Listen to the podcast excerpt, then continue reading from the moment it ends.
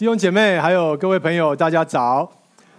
非常欢迎大家能够一起来到这一个地方，我们一起在主日的一个时间一同敬拜神。那也非常欢迎，我刚好有看到在场也有一些上海的弟兄姐妹，可能还有别的地方来的弟兄姐妹，都非常的开心，我们可以一同的敬拜。那呃，今天呢，啊、呃，早上起来的时候，可能昨天晚上就开始下雨啊。那我不知道大家看到。下雨的心情是怎么样？那我想呢，可能有一批人看到下雨的心情是还蛮开心的，因为呢，原本原本青少年呢，这个大学团契早上是要去啊、这个新春甩油跑的，九点就要到了这样子，但是我想他们早上起来看到下雨，应该是蛮开心的，一直都在等着这个通知，什么时候可以这个确定。不用去跑了，这样啊，不管怎么样，我们还是很开心，可以一同一同聚会。好，那啊，我们这一系列的这个主日的讲道呢，都会是跟着我们的读经计划。上个上一次的主日，Kevin 跟我们讲了这个创世纪的一二章。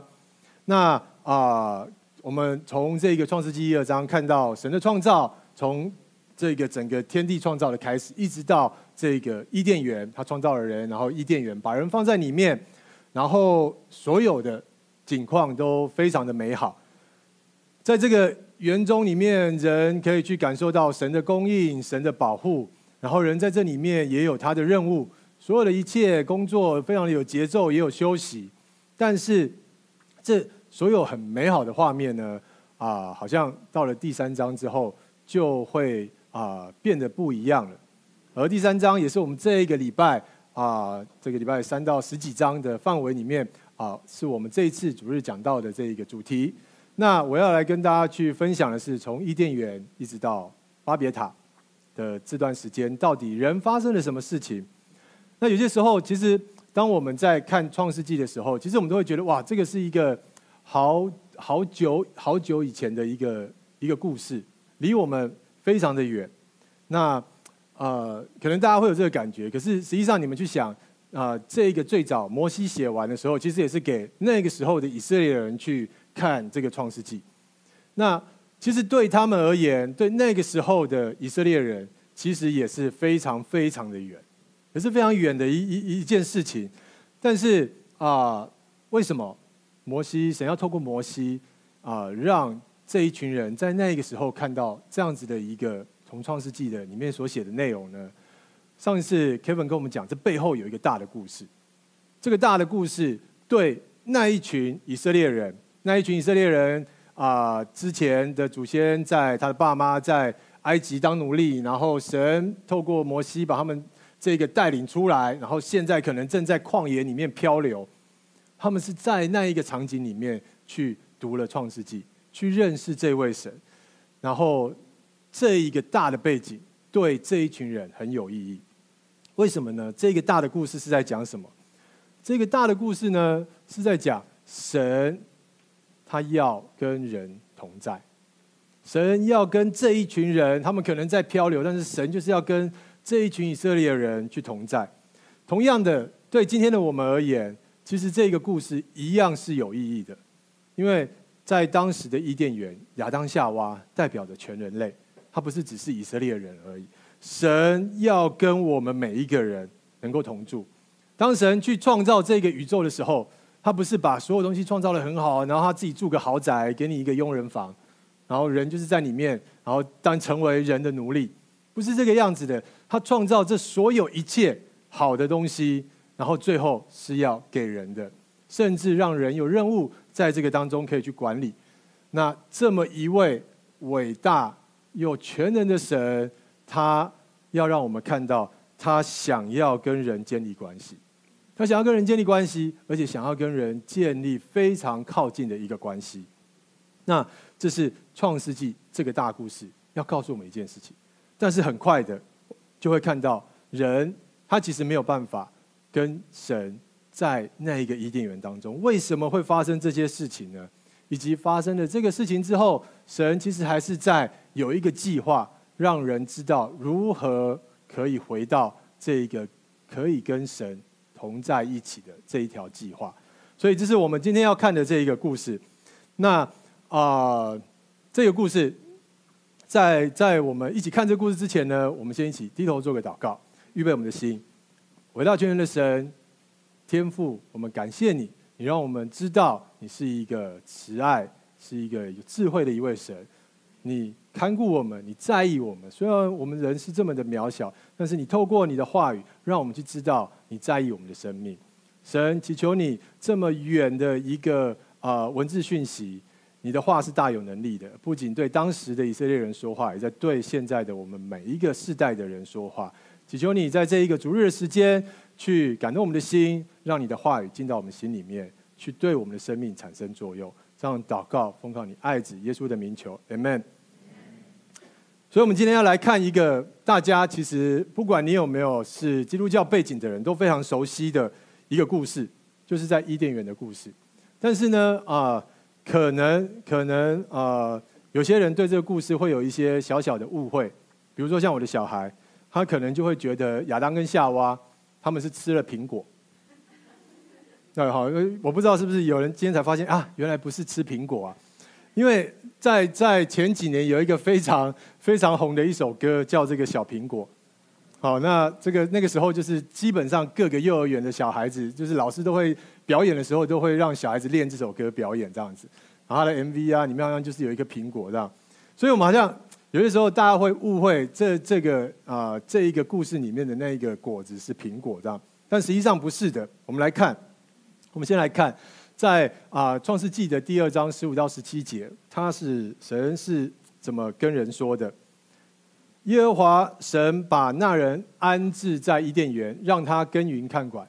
耶和华神吩咐那人说：“园中各样树上所出的啊，你可以随意吃；只是知善恶的树所出的，你不可吃，因为你吃它的日子必定死。”这是啊，神对人的吩咐。神啊，其实吩咐了很多。他也给人其实能够在那个园中里面是有任务的，他可以耕耘跟看管，然后他开始告诉人什么东西是好的，很多的你所看到的一切你都可以随意吃，但是他也定了一个界限，就是有一棵这个知善恶的树，它所出的这一个果子啊，人是不能去吃的。那我们知道，当这一个故事完之后呢，我们继续看下去。在第三章啊，人就啊吃了这个果子，到底是怎么发生的呢？我们来看经文，在啊第一节开始，蛇对女人说：“神岂是真说，你们不可吃园中任何树上所出的吗？”蛇啊，女人对蛇说：“园中树上的果子，我们都可以吃，只是园中园子中间那棵树的果子，神曾说，你们不可吃，也不可摸，免得你们死。”蛇对女人说：“你们不一定死，因为神知道你们吃的日子，眼睛就开了，你们就像神一样知道善恶。”这就是啊，非常非常啊，很多时候我们会熟悉的人亚当跟夏娃，因为蛇的这个诱惑，然后吃了这个知善恶果子的树。那啊。在这里面，我们今天没有时间去讲这个蛇到底是怎么引诱人的，好，因为这个啊，今天有个重点，因为最后还要再讲到这个巴别塔。今天要讲的一个东西是，为什么这一棵这一棵树上的果子到底是什么样的一个果子？神为什么不愿意人去吃呢？那啊，首先我们知道，其实园子中间的树，其实这个女人说的话，其实是有点问题的。原子中间的树其实是有两棵，一棵是生命树，一棵是这一个知善恶的树，对，但是他要夸大一下啊，好像就是那个中间那个他不能吃。那我们知道神不让人去碰这一棵知善恶的树，那我们就来了解这一棵树为什么不能吃，善跟恶，知善恶到底是什么意思？很多时候我们就会很很容易去想知善那个善恶。的认识就是在这个道德标准上面的好、不好、邪恶的这个善恶，但是这个字呢，在这个啊希伯来的这个使用这个字的时候，它的意思更多一点。什么是善？任何让生命繁荣的东西。什么是恶？任何让生命衰亡的东西，甚至是一个情况跟状况。那善的这一个字呢？中文这个字在创世纪这边翻善，但其实在同样的一个希伯来文字，在创世纪第一章也有翻成好，就是神每次创造完，就说哇，他看这是好的的这一个好，也是啊、同样一个字，所以你会发现它背后都有一个意思。神为什么说哎这是好，这是善？啊，它不仅仅只是这一个道德标准的一个好而已，而是这是对生命繁荣下去好的一个状况，有益处的。然后不好的时候，就是对生命是会带来衰亡的那一个走向。所以我们就来看，那哦，我们多认识一下这个字，为什么这个这个神到底是怎么怎么怎么去定义这个好的呢？我举一个例子啊，在创世纪的前三天。前三天就好了，因为啊时间的限制。创世纪前三天，神看一个状况是不好的，就是混乱，混乱。所以前三天呢，都做了一件事情，就是区分出来。他区分了光和暗，他区分了天上的水跟天下的水，创造这个穹苍。穹苍有点啊文言文，它就是天的意思。他也创造了这个陆地，然后让这个海跟地面可以分开来。这所有一切。是让混混沌混乱的一个空间变成了一个有秩序的空间。神看这一个秩序是好的，而透过这个秩序，在四五六之后就可以生命的成长。所以这是好，这是善。那我们就来看，但为什么他要人其实啊、不要去吃那一个果子呢？其实他也对亚当告诉他什么东西对他的生命是好的。对你的生命好的就是其他的树你都可以吃，但是对你生命不好的就是你吃了这棵树，对你是不好的。他也告诉了那个不好是你的生命的状况会是不好的。神他不希望人太聪明嘛，对不对？我们可能会有个问题，哎，那为为什么不好？我我吃了这一个知善恶之后，难道太有智慧、太聪明，就好像？人家常说，哎，聪明的人比较容易骄傲啊，聪明反被聪明误啊，是这种这一种的原因，所以吃它不好，有智慧不好吗？实际上你会发现啊、回到回到我们回到这一个字来看的话，啊、不是这些有智慧不好，神也鼓励人去寻求智慧，在圣经里面也有很多箴言智慧的这个篇章，让以色列人去明白神的智慧，所以不是。智慧的这一件事情不好，而是这是一颗关于知善恶的一个问题。那个知是什么意思？不是只是啊，你了解、你懂得什么？那个知是一个判断的能力。当你吃了这棵树，其实就像蛇说的，你就会像神一样知善恶。当你吃了这棵树，你就会像神一样可以判断什么是好的，什么是不好的。所以问题是什么？问题是人想要自己来判断什么是好的，什么是不好的。明明神都已经告诉我们，你吃这个东西是不好的，但是亚当就是不相信神说的，他要在神的定义上面有他自己的定义。我觉得这是好的，我觉得这是不好的。所以你会看到啊，当人吃了这棵树的果子之后，那个状况就越来越差了。所有的事情都是他来判断，他觉得什么是好的。这个地方出了状出了状况，你会觉得他很远，但是你看看我们的生命的时候，你就会觉得哇，其实这真的是我们生命的状况。在啊、很小的时候，小孩子很小的时候，如果这个爸妈们都还记得小孩子小时候的样子的时候，你就会想到，哎，其实你跟他讲 no no 的事情，你知道去碰那些东西是不好的，是有危险的。那他可能会停下来，稍微停下来，但是他会再观察一下你有没有在看他，好，因为就是他心里面就是有那个欲望，就是想要 去做他觉得好的事情。等到你没看的时候，他就会想要过去碰，你就会觉得哇，真的这个圣经上的描述人的状态真的是这个样子。那你可能觉得是因为他小不聪明，没有够多的这个尝试。但其实你看到人成年了之后，越长越大，有了更多的知识了之后，其实也是一样的，这一个本性在我们心里面，我们想要自己判断什么东西是好的，我们想要去做这一个决定。我举一个跟道德没有关系的一个例子，在这一个一九二八年的时候，有一个非常著名的这个经济学家叫凯恩斯，他那时候呢，他预言了一件事情，他那时候看到啊、人的这个科技在发展，人社社会整整个科技在发展，然后生产模式再往一个方向再做一个改变，所以他那时候就预预言说呢。人们终将从疯狂的工作中摆脱出来，获得自由。然后随着科技的发展进步，到了二零二八年的时候，呃，人呢每天只需要工作三小时，其余的时间都可以用来休闲。这是他在一九二八年的时候的一个预言。我们现在二零 还没到二零二八啦，但其实我们有看到，我们工作因为科技的进步，工作时数越来越少了吗？可能要问一下这一个，呃，很多的这个工作的弟兄姐妹，我们就会发现，好像不是这个样子，好像不是这样。其实人觉得那个时候啊的科技进步会带来的这个繁荣的东西，好的状况，好像也没有这个样子。随着科技越来越进步，我们的现况是什么？其实反而是越来越忙碌。然后啊，当有手机发发明的时候，更是明显。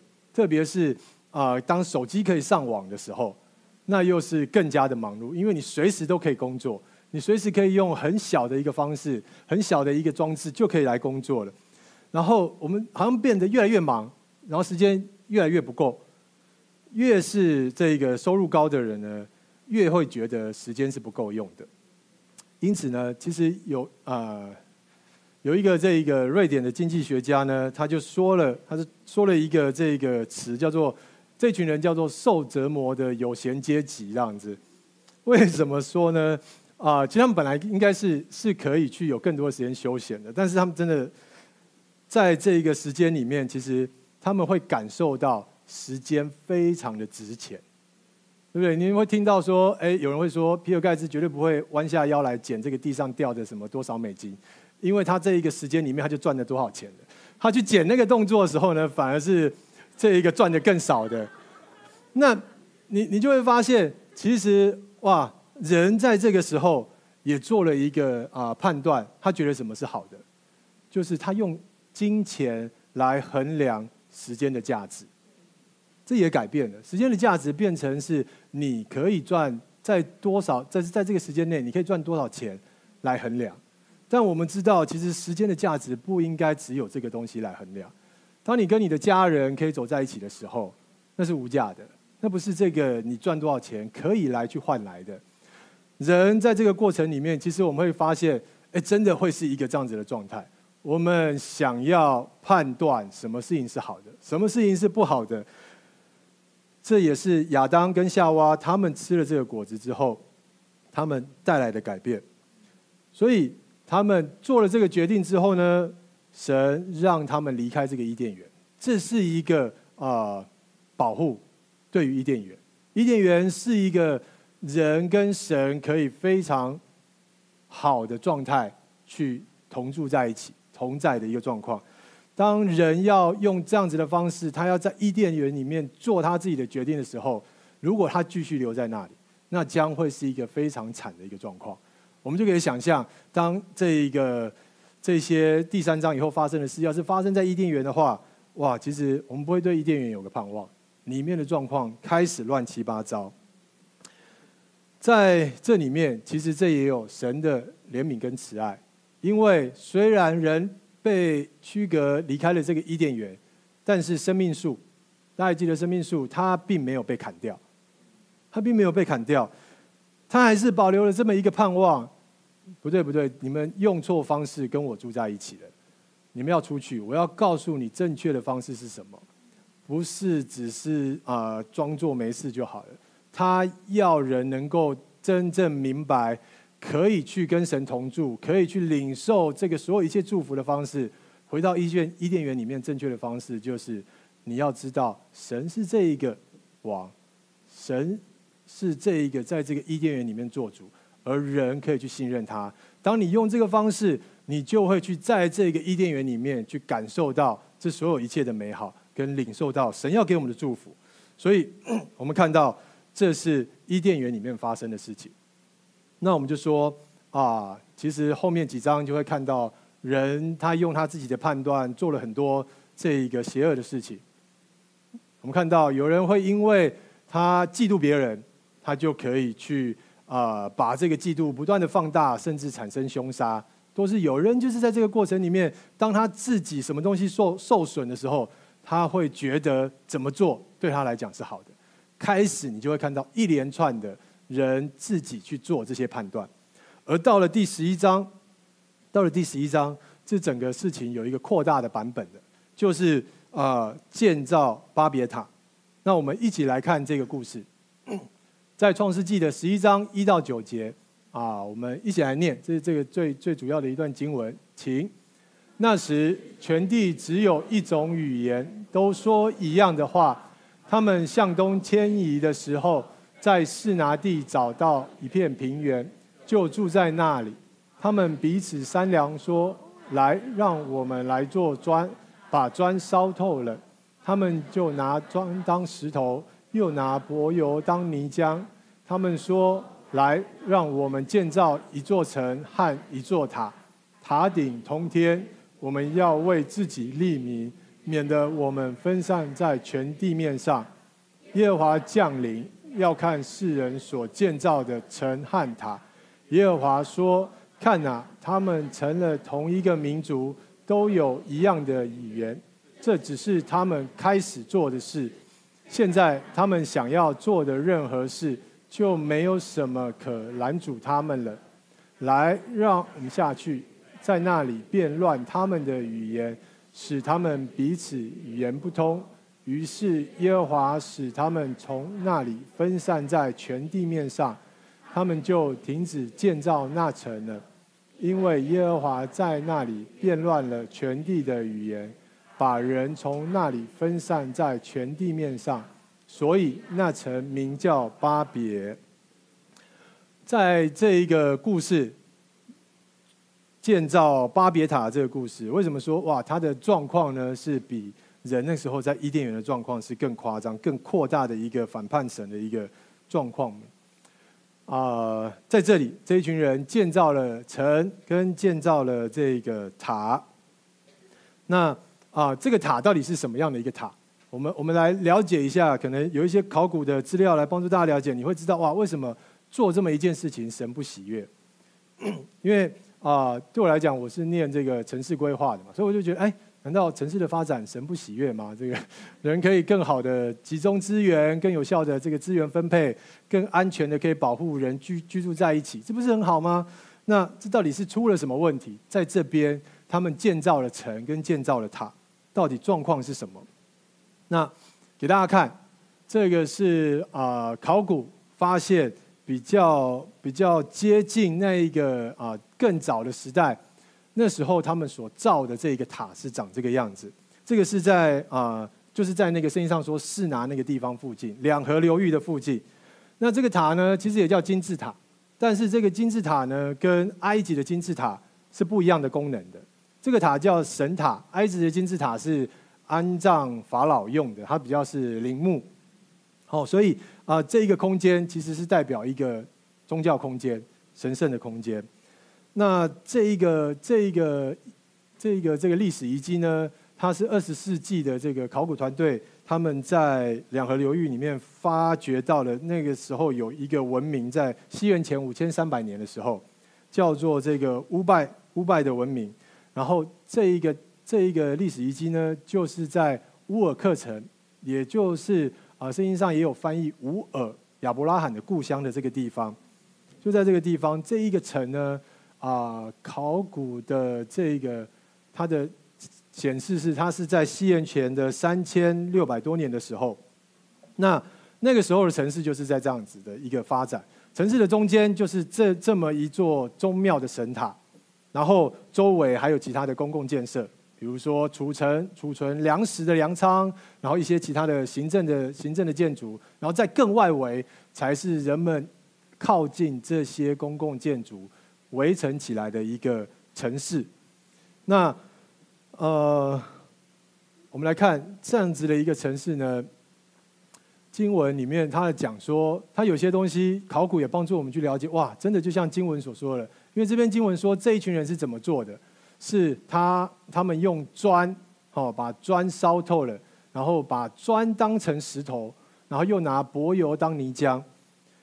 在这个时期呢，大部分你看到的建筑，要么就是石头建造的，要么就是木材建造的。但是两河流域的这个地方，既没有这些大颗的石头，然后它这个平原的树木也非常的少，所以人其实非常的有创意，非常的有有这个智慧。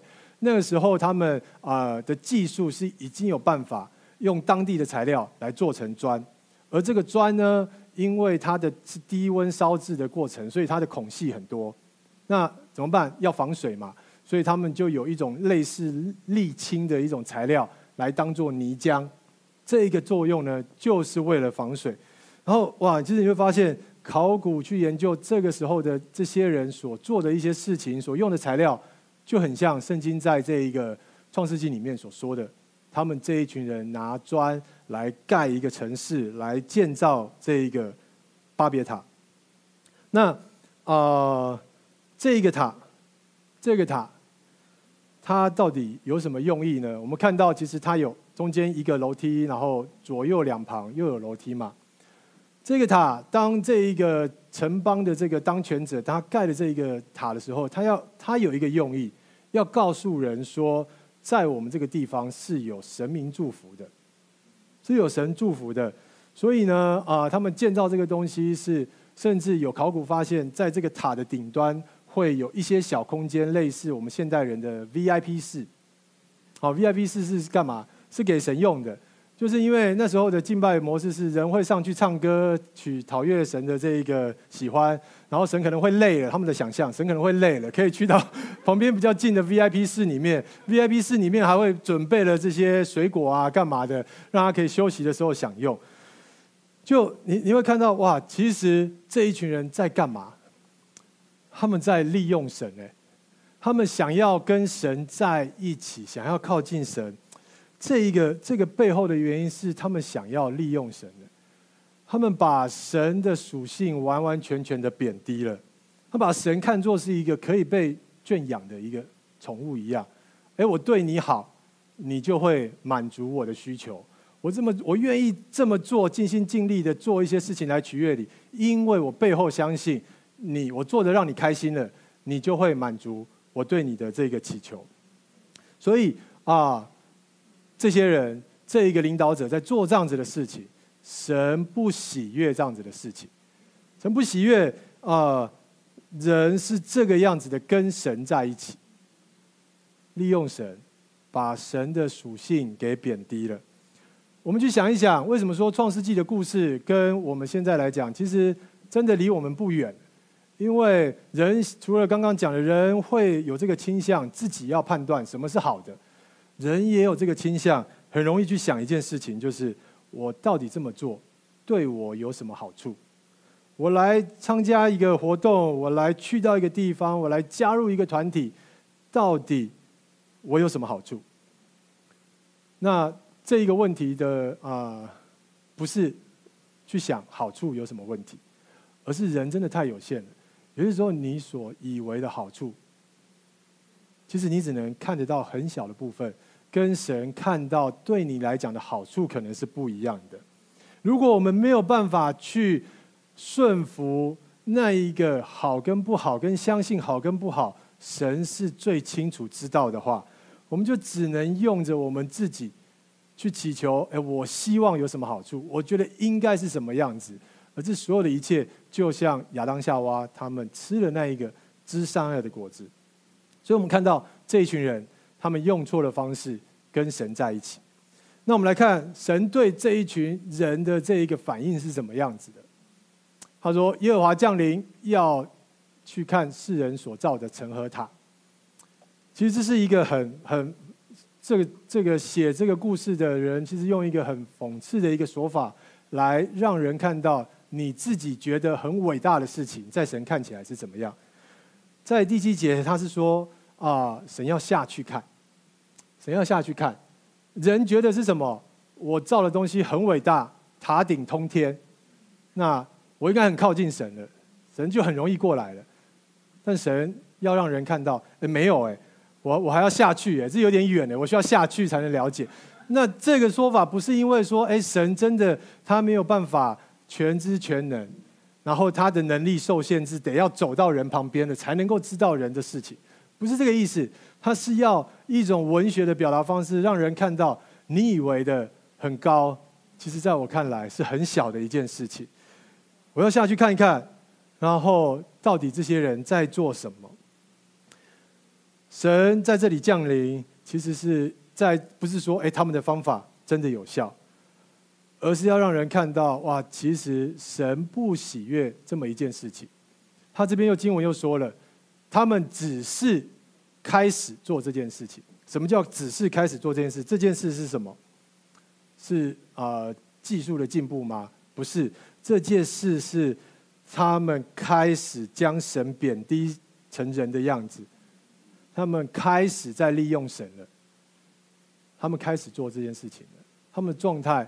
一开始这个样子，如果神没有去阻挡的话，这一群人会走到多夸张的一个景象。尤其这群人又是有权力的人，他所影响的人是更多的，让许多人来当奴隶，让所有的人来做这么一件事情。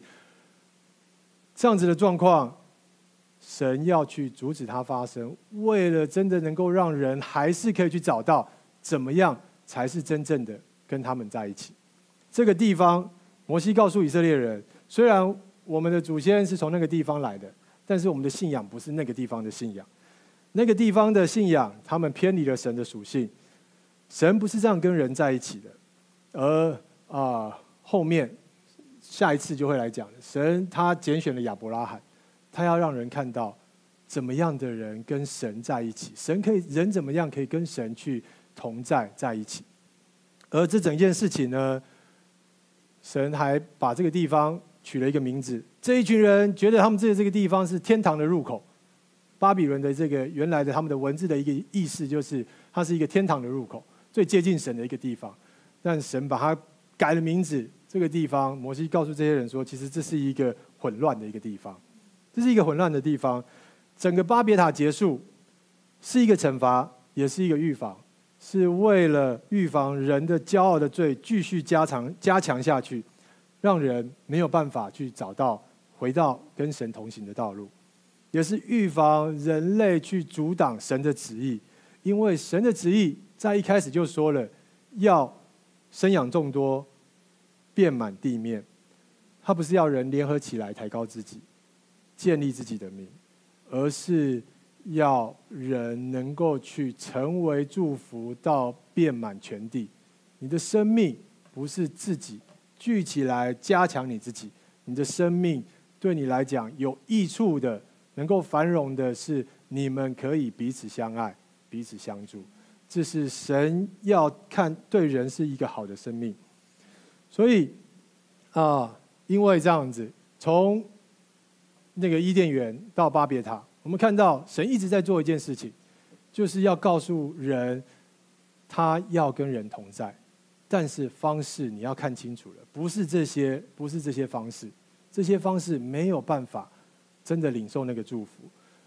神要我们能够跟他同住，同在一起，是真的以他为王，信任他，才是回到伊甸园的一个方式，也是领受。祝福的一个方式。很多时候，这一群人在这个巴别塔，这一群人，他们为了自己的名，其实这一个这一个为了自己的名，在每一个时代，好像都一直在影响着人，因为它是让你觉得你的生活的一个意义感来源。不管你觉得你的名要怎么样，可是你总是会去想这件事情，你总是会去想这件事情。好像啊、年轻人可能会去想。我在 IG，我在这一个社群媒体上面，多少人会关注我所 PO 的东西？多少人会在意我？可能工作人士，然后到了一些年纪的时候，你会去想，我这么做的意义是什么？我的生命啊，到了几岁了之后，我是不是该成就一些什么事情？该做到一些什么事情？你会觉得这一个名字很重要。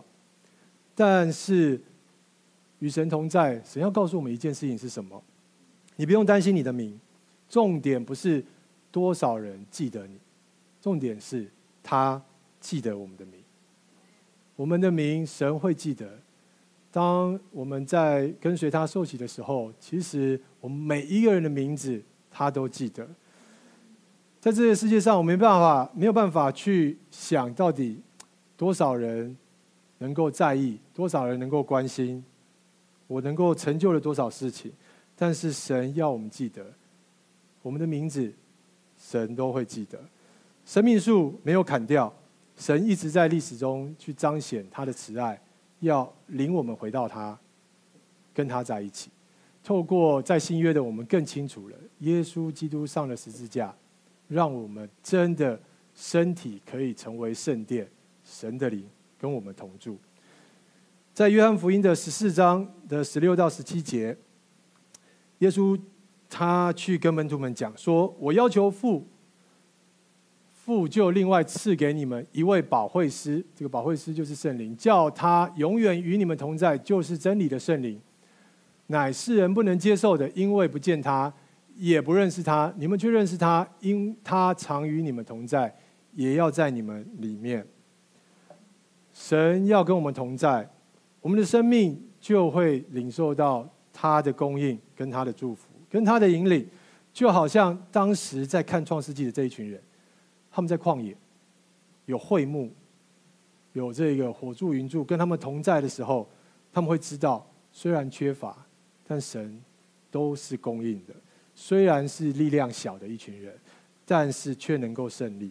神他知道什么是对我们生命是好的，他喜悦看见人是可以繁荣跟兴旺的。从创世纪一开始就这么说了，但是他所看为好的繁荣。跟人常常会做出来的繁荣是很不一样。人做出来的繁荣是造成了资源分配不公，造成了许多的贫富差距很大，人跟人之间的隔阂越来越大。但神看为好的繁荣是可以互相合作，是可以彼此相爱，是可以发挥每一个人的恩赐去祝福别人，不是独立自己，也不是只是独立那些你觉得的自己人。这是神的同在，它不仅是个人的。也是群体的一个影响，在以弗所书的第四章十五到十六节，神的画面更清楚了。透过教会，凡事长进，连于元首基督，全身靠他联络得合适，百节各按各职，照着个体的功用彼此相助，便叫身体渐渐增长，在爱中建立自自己。神跟教会，在这个教会当中。人在这个当中，他用了一个比喻，就像身体一样，每一个人的状态，当神同在的时候，每一个人会得到成长，每一个人在这里面也会发挥他的恩赐，去彼此相助。这是神看人繁荣的一个美好的一个景象。愿神的灵真的亲自在我们每一个人心里面动工，你会听到神真的在意你，你会知道，不管在任何的景象。他供应你，他引领你，你也会去信任他所带领你的。他有他的智慧，去知道我们对我们来讲什么是一条好的道路。这是今天的讲道，而最后我们用一首诗歌来去敬拜赞美神，与神同在。